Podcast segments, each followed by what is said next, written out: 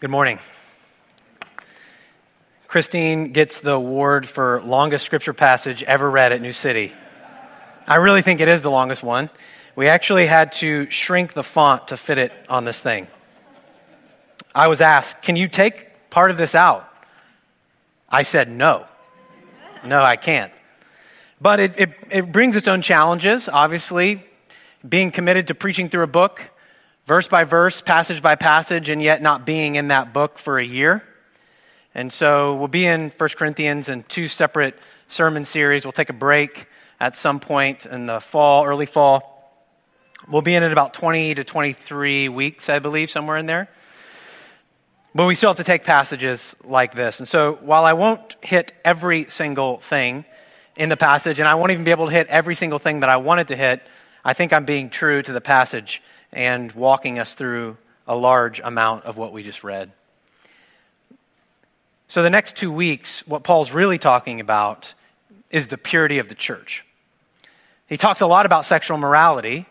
Uh, he talks a lot about other things as well greed, swindlers, idolaters, those who covet. What he's really interested in in these two chapters is the purity of God's church. Now, what you and I might be interested in is tell me more about how this guy has his father's wife. What does that even mean? Well, you know what it means. And yet, Paul doesn't seem so interested in dealing in too much depth with that. He actually spends much more time talking about the fact that the church was allowing this to take place and they knew about it and they were threatening the purity of the church. That is Paul's greatest fear and concern. We'll talk more about that in a minute. But I think what's interesting about the church in Corinth, the church today, is that it's often pride that keeps us from purity. And pride was a huge deal in the Corinthian church. If you've been with us, you've heard us talk about pride. We've preached on the topic of pride. And in our passage this week, it's pride in the form of refusing to repent from sexual morality.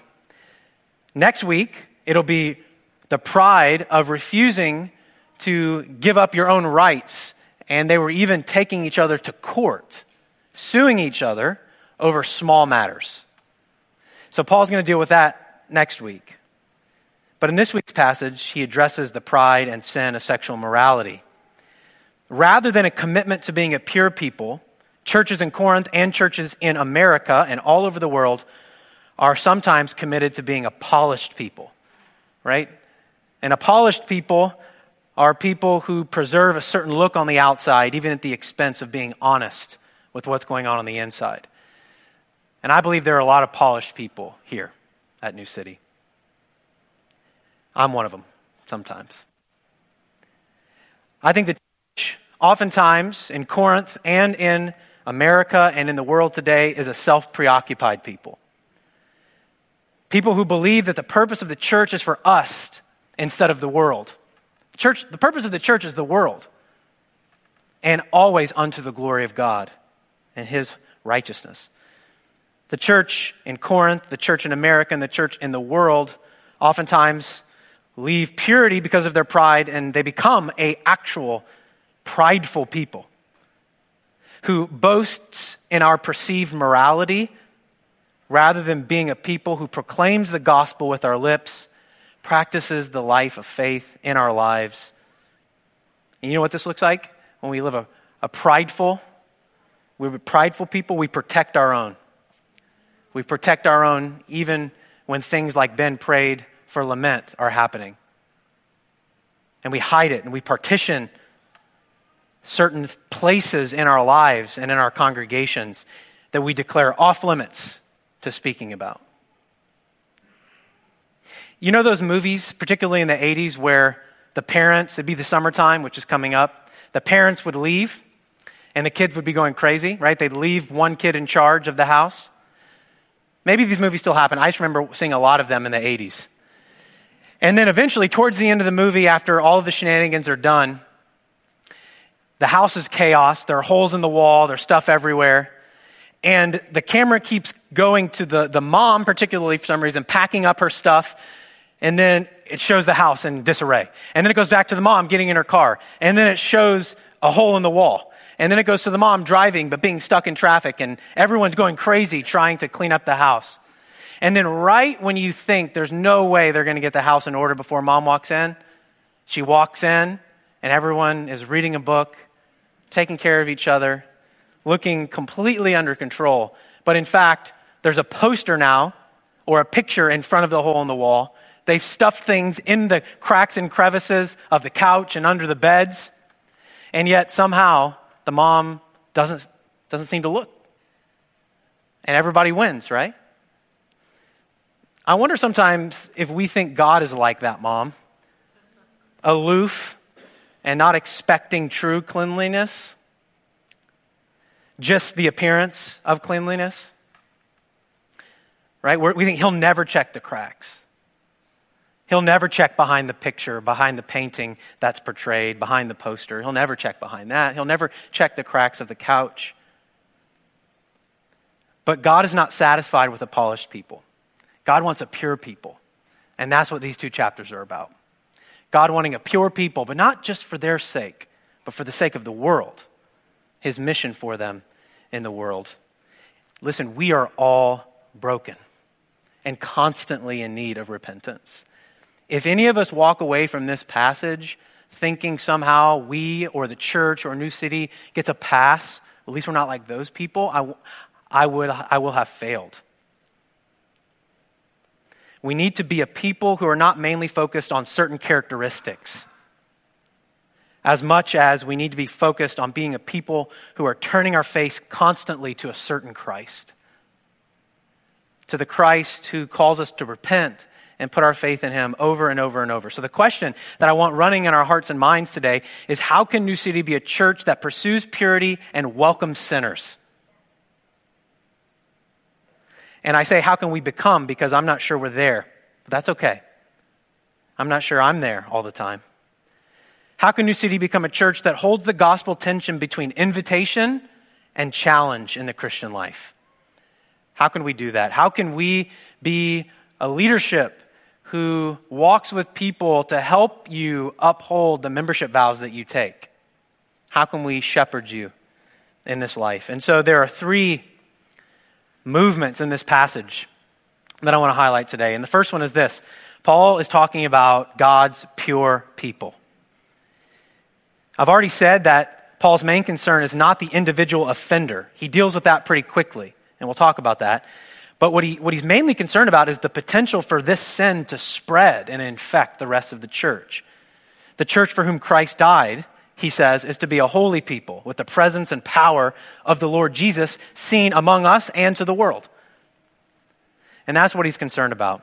And I have three subpoints underneath this that won't be on the screen, but a lot of words that started with P came to me this week. So they all start with P, so maybe you'll be able to think about it. So first, it's God's pure people. Okay, and so what are what is what is the pitfall away from purity? I think it's the pitfall of pride. Look with me in verses 1 and 2. He says, It is actually, this is chapter 5, verses 1 and 2. It is actually reported that there is sexual immorality among you. Okay, first of all, sexual immorality in general, as a gloss, is any sexual act that does not conform to the structure and design of God which would be between one husband and one wife, one man and one woman, in the context of marriage. Any sexual act, whether it be fantasy of the mind, whether it be images or videos viewed, whether it be anything acting out, is sexual morality. Okay?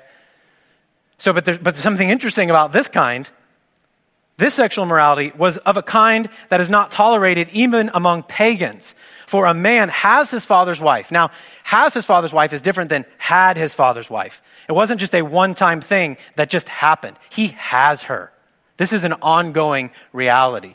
Okay, now when Paul says even pagans aren't cool with this, it's because both Jewish and Roman law had laws against this, right? You don't do this. Now, it's probably not his biological mom. It's probably his stepmom or maybe his father's concubine. It's not, we're not sure if the father has died or why this is happening, but we know that it's happening and even the pagans would think this is insane.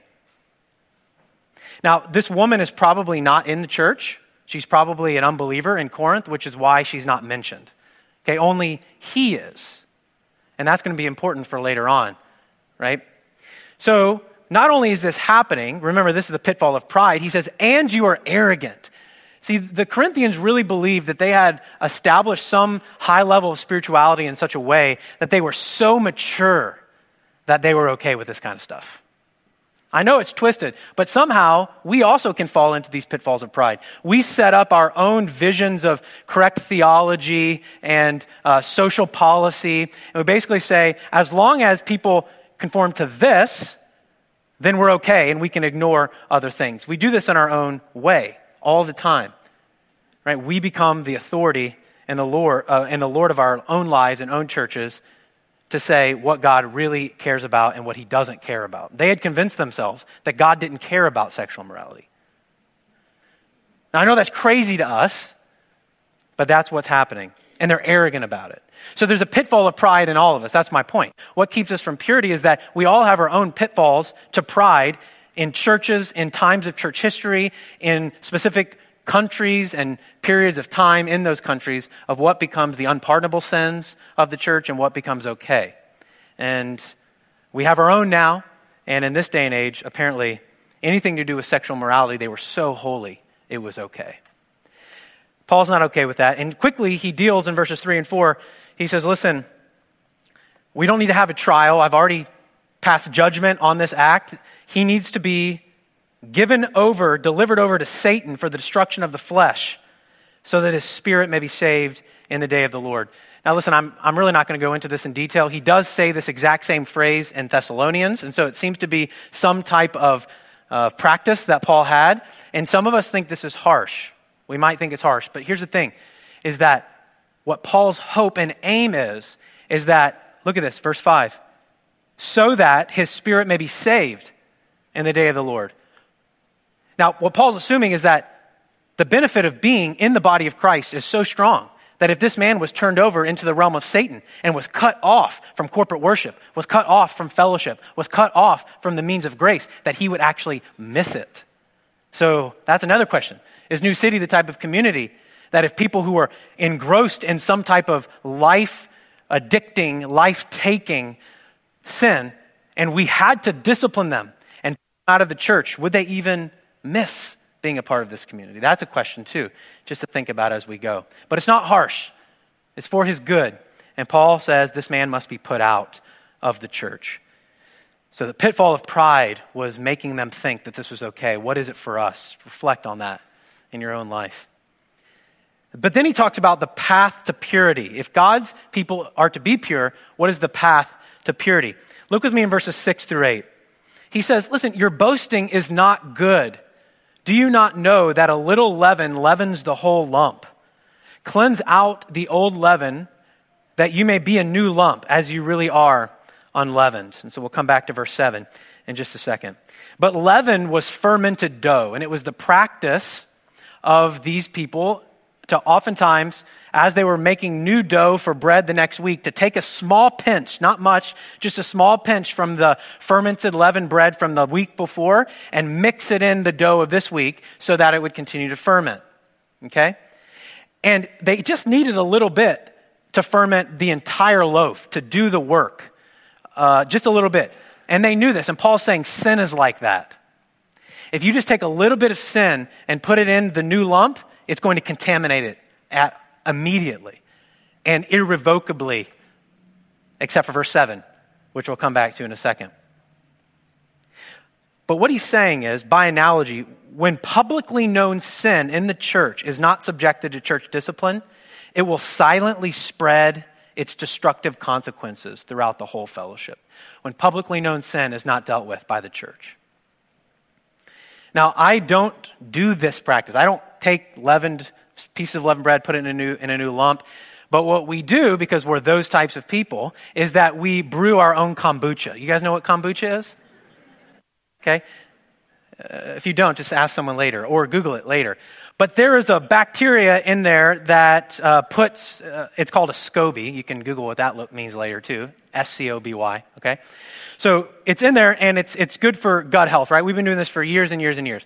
Here's the thing though, is that when you are making a new batch of kombucha, You can't just wash your hands and touch the SCOBY. You actually have to take vinegar and you have to um, wash your hands in vinegar after soap. It's after soap, okay? Because you, even soap will contaminate the SCOBY. All right? You can't even use anything metal. I don't know why. Maybe some of you who are really good at science can tell me why. But something about metal will also contaminate it. So one time we bought a new container that had a spigot and unbeknownst to us, there was just a little bit of metal right at the spigot and it contaminated the whole thing. Silently, but surely it spread and ruined the whole SCOBY. It took this much. And to me, I think, oh, I see why we have to be so careful.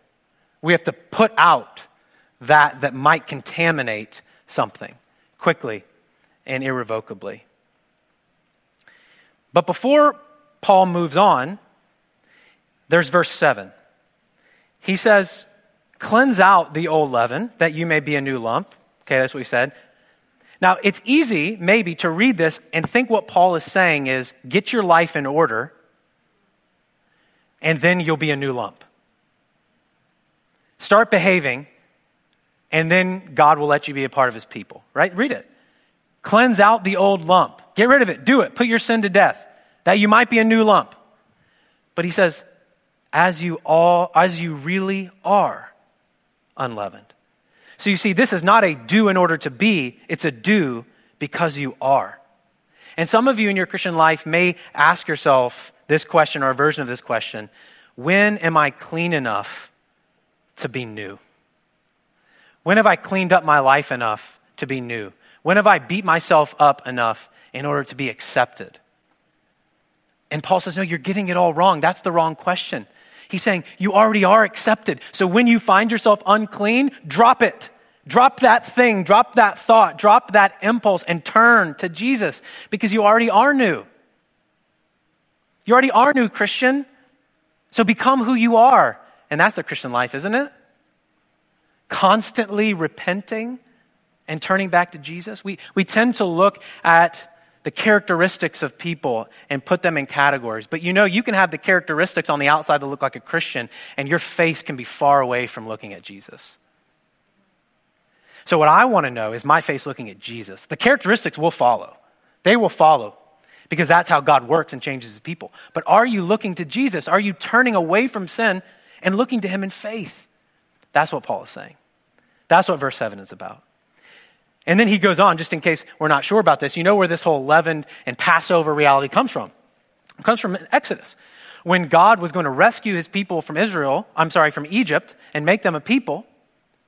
And what he said was, I'm going to bring my judgment upon Israel first. Uh, sorry, my judgment upon Egypt first. But what Israel also had to do was to do what? They had to put the blood of the sacrificed lamb on their doorpost. But what else did they have to do?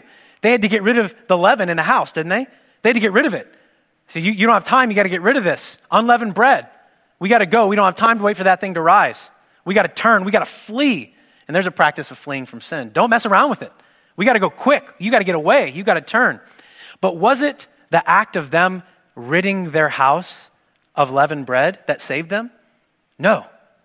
It was not the act of getting rid of the leavened bread, it was the blood of the lamb that saved them. And so this these verses are so gospel centered. They're so Jesus centered. So don't miss that. Don't think the purity, the path to purity is your own work.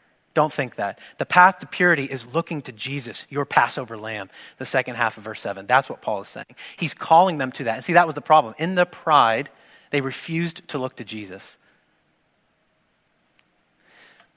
Now, listen Christ has died for us, not simply to give us passage to heaven, but to recreate us in his own image, so that both individually and corporately we may express the character of God by the way we live in all of our lives. That's what Paul wants for the Corinthians. That's what he wants for us. So here is the summary of the path to purity. If you're thinking, I want to be pure, I want New City to be a pure church, how do we do that? Here's how I would summarize it Purity in this life does not look like prideful posing. Don't do that. Purity in this life does not look like spotless perfection. Don't expect that. It looks like persistent repentance and looking and turning back to Jesus. That's what purity looks like. That's the path to purity. So Paul says that God has a pure people and there are pitfalls, and that's pride. There is a path to purity, which is looking to Jesus, which he calls them to do, become who you are. And then he says, Let me build my prescription on a platform. Paul is never, ever, what would I say? He's never uh, satisfied with just telling us what to do for the sake of telling us what to do. He always wants to tell us why. He always wants to tell us what it means about life with God to embrace the life that he calls his churches to for the sake of their purity. So if you look in verses 12 through 17, we'll come back to verses 9, 9 and 10 of chapter 6. So I'm in chapter 6, verses 12 through 17. Remember, what Paul's doing is now he's taking on their misconceptions of purity. Uh, he's taking on their misconceptions of the holy life. Now, you notice in verse 12, there's, there's quotation marks. All things are lawful for me. Okay? And then all things are, uh, again, all things are lawful for me. Verse 13, again in quotations. Food is meant for the stomach, and the stomach for food. What Paul's doing here is he's addressing phrases that the Corinthians were actually using to justify their behavior and their life. Okay, so when they were saying all things are lawful for me, they were saying because Jesus has fulfilled the law, I can live however I want, and it doesn't matter because Jesus has paid the penalty. I mean, that sounds, does that sound crazy to you? Okay, to them, it sounded really spiritual. It's like, don't tell me what to do. Don't tell me how to live my life. Jesus saved me. He's my Savior. I can live however I want. But Paul does what he's so good at and uses gospel judo. He takes their weight and uses it against them and throws them to the ground in a very loving way. Okay? And, and this is what, what they're saying is all things are lawful for me. And he says, yeah, but not all things are helpful. Are they? Are things working out for you guys? How's that going? It's not going well, is it? Then he says, uh, they, he, what they're saying, uh, what Paul says is, I will not be enslaved by anything. And isn't that interesting? There's a type of self deception when we have an inflated sense of our own spirituality. There's a type of self deception that feels like freedom, but it's actually enslavement of the worst kind because we actually think we're permitted to do something and it doesn't affect us. And we think we do it because we're free in Christ. And in fact, we're enslaved by it. I have a question. If you're truly free, don't you think you're not only free to do something, but you would be free to give it up? You'd be free not to do it? That's true freedom. So if there's something in your life that you think you're free to do, whether it's a, a, a, something you watch, on TV or Netflix, something you engage in, places you frequent. Maybe they don't seem wrong in and of themselves, but let me ask you a question. Can you thank Jesus for those things when you leave? When you stop, when you're finished?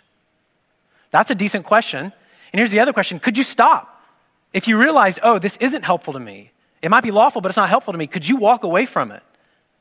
Or are you enslaved by it? See, self deception of, of perceived spiritual maturity when in fact it's enslavement is the worst kind. And that's what Paul is speaking to. But then they also say something else. They say food, verse 13, food is meant for the stomach and the stomach for food. And most commentators will say this is actually a continuation of their quote, and God will destroy both one and the other. Either way, if Paul says it or if it's a continuation of what the Corinthians were saying, this is basically what they're saying. Food is meant for the stomach. What they're saying is listen, I have bodily urges, like when I'm hungry. Okay? And when I'm hungry, I eat. Okay? When I have a sexual urge, I gratify it. That's just how it works. That's how the that's what the body's for. The body get, gets urges, and then we satisfy those urges. That's what they're saying. Well, Paul disagrees, but he doesn't just disagree. He wants to give them a vision of why he disagrees. He wants to give them a theology of why he disagrees. So let me read to you a quote from a commentator that sums these two things up that I think is very succinct. Since everything is permitted for the Corinthians, and since food is for the stomach and stomach for food, because of course, after all, God's going to destroy both in the end, and since all bodily appetites are pretty much alike, that means that the body's for sex and sex for the body.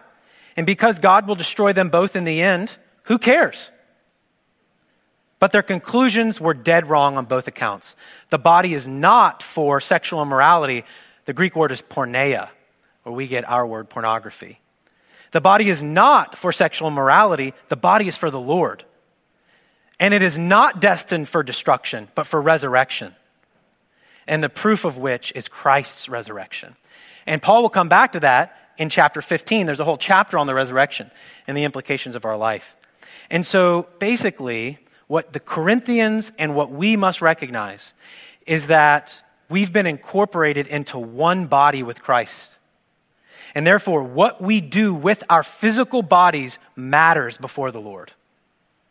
Everything we do with our physical bodies matters before the Lord. And any form, any form of sexual immorality indicates an abuse of your own body.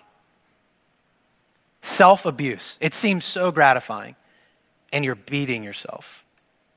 You are abusing yourself. You're sinning against your own body in a way that only sexual morality can do, is what Paul is saying. And not only that, you're obscuring the community from holiness. See, we think that sexual morality is only about us, it's about the whole community. Everyone is affected. Whether, if you're married, of course your spouse is affected. But even if you're not married, all of us are affected by your continue continued enslavement to this sin. And so one other commentator says, What you do sexually, you do with your whole self, not with one little bit of you. And what you are and do as a Christian, you are and do as your whole self, not just with the spiritual part of you. Every part of you is involved.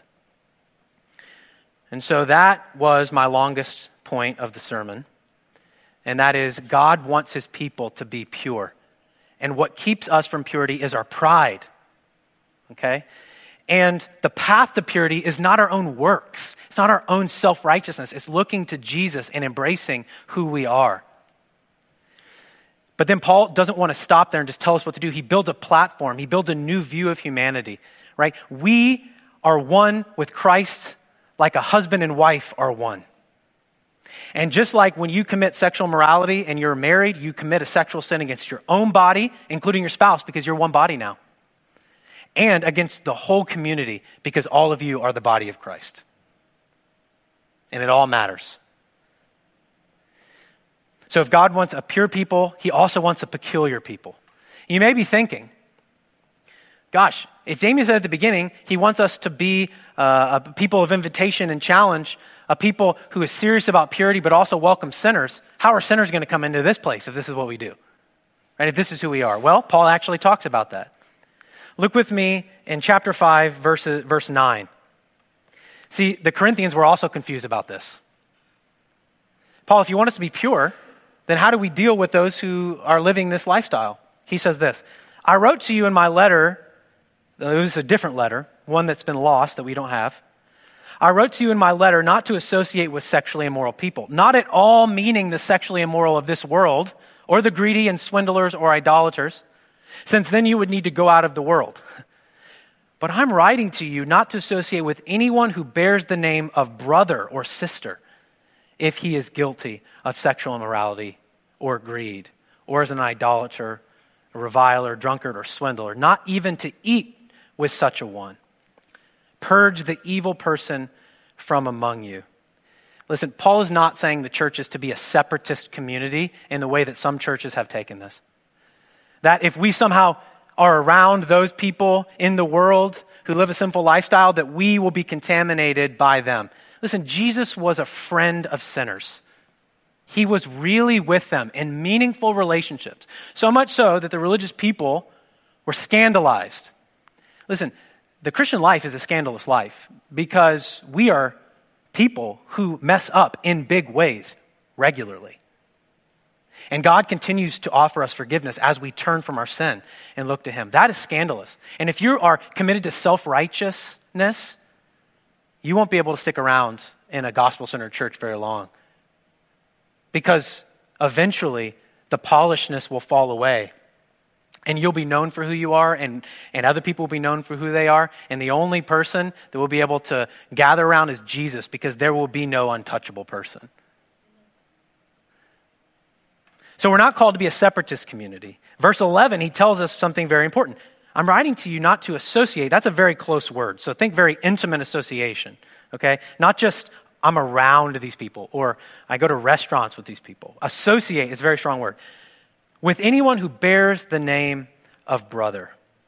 Listen, what Paul is talking about is someone who has decidedly professed faith in Christ. They've been baptized into the triune name, and yet they continue to live a life that is committed to their previous ways of sin that they supposedly left behind. Okay, Paul is talking about people who are more committed to their sin than they are to Christ. He's talking about people who are more committed to rebellion than they are to repentance. He's not talking about people who struggle with sin. Otherwise, we all would be in trouble. We, we wouldn't be able to associate with anybody, even in the church. He's talking about people who are Christians, people who have professed faith in Christ and yet refuse to fight with sin. Paul says, put them out because they will contaminate the whole church. And put them out for their good.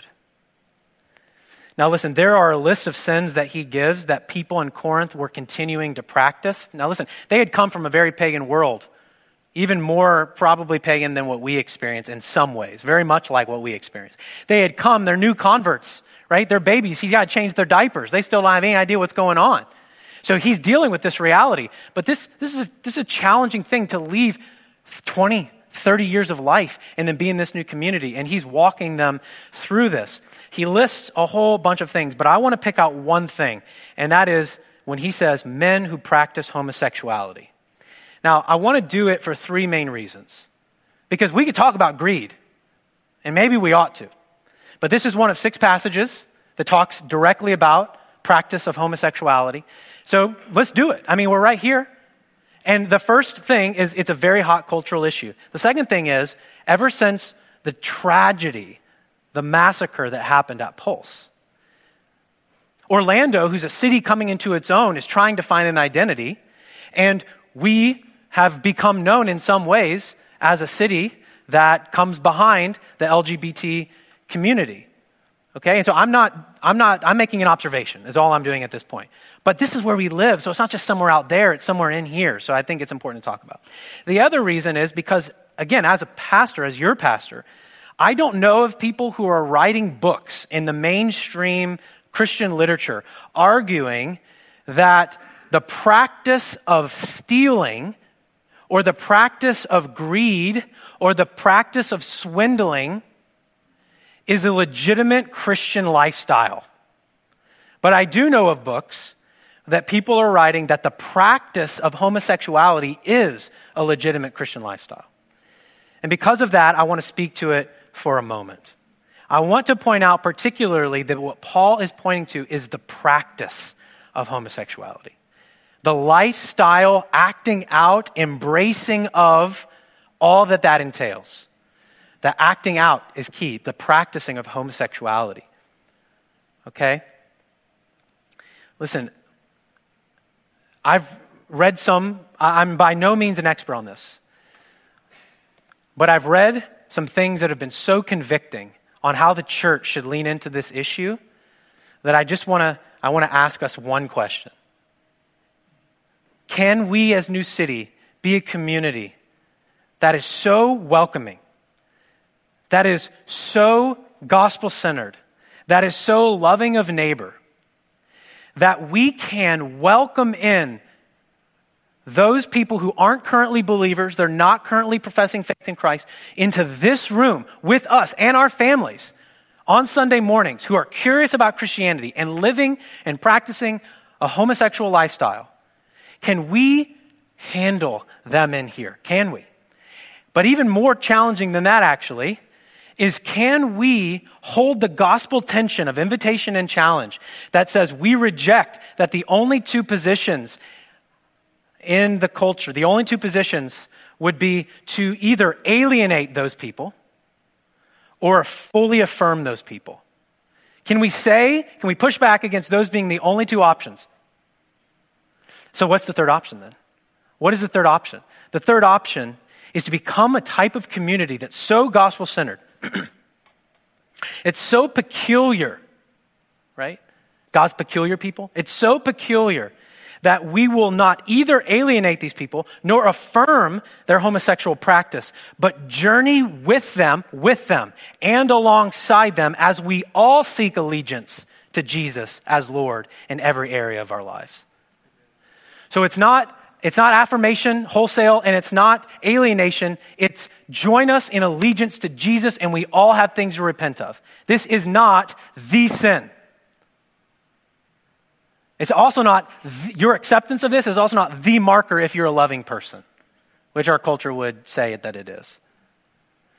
So listen, I don't know how to do this, but I know that increasingly, if we are making whole life disciples for their callings and we are befriending our neighbors and we are proclaiming our, publicly faith, our public faith and good news in evangelism and we're loving these people as friends, we will become true friends.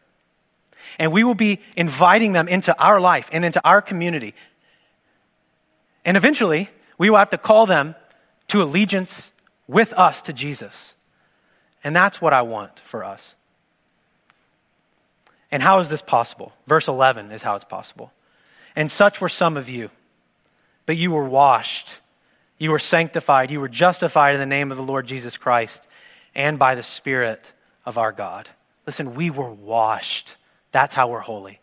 It's not because of our sexual orientation. People don't go to hell because they're heterosexual or homosexual. People go to hell if they don't accept Jesus as Lord and King of the universe and submit to Him. We're washed when we do that. We're sanctified. We're made holy by the Spirit of our God.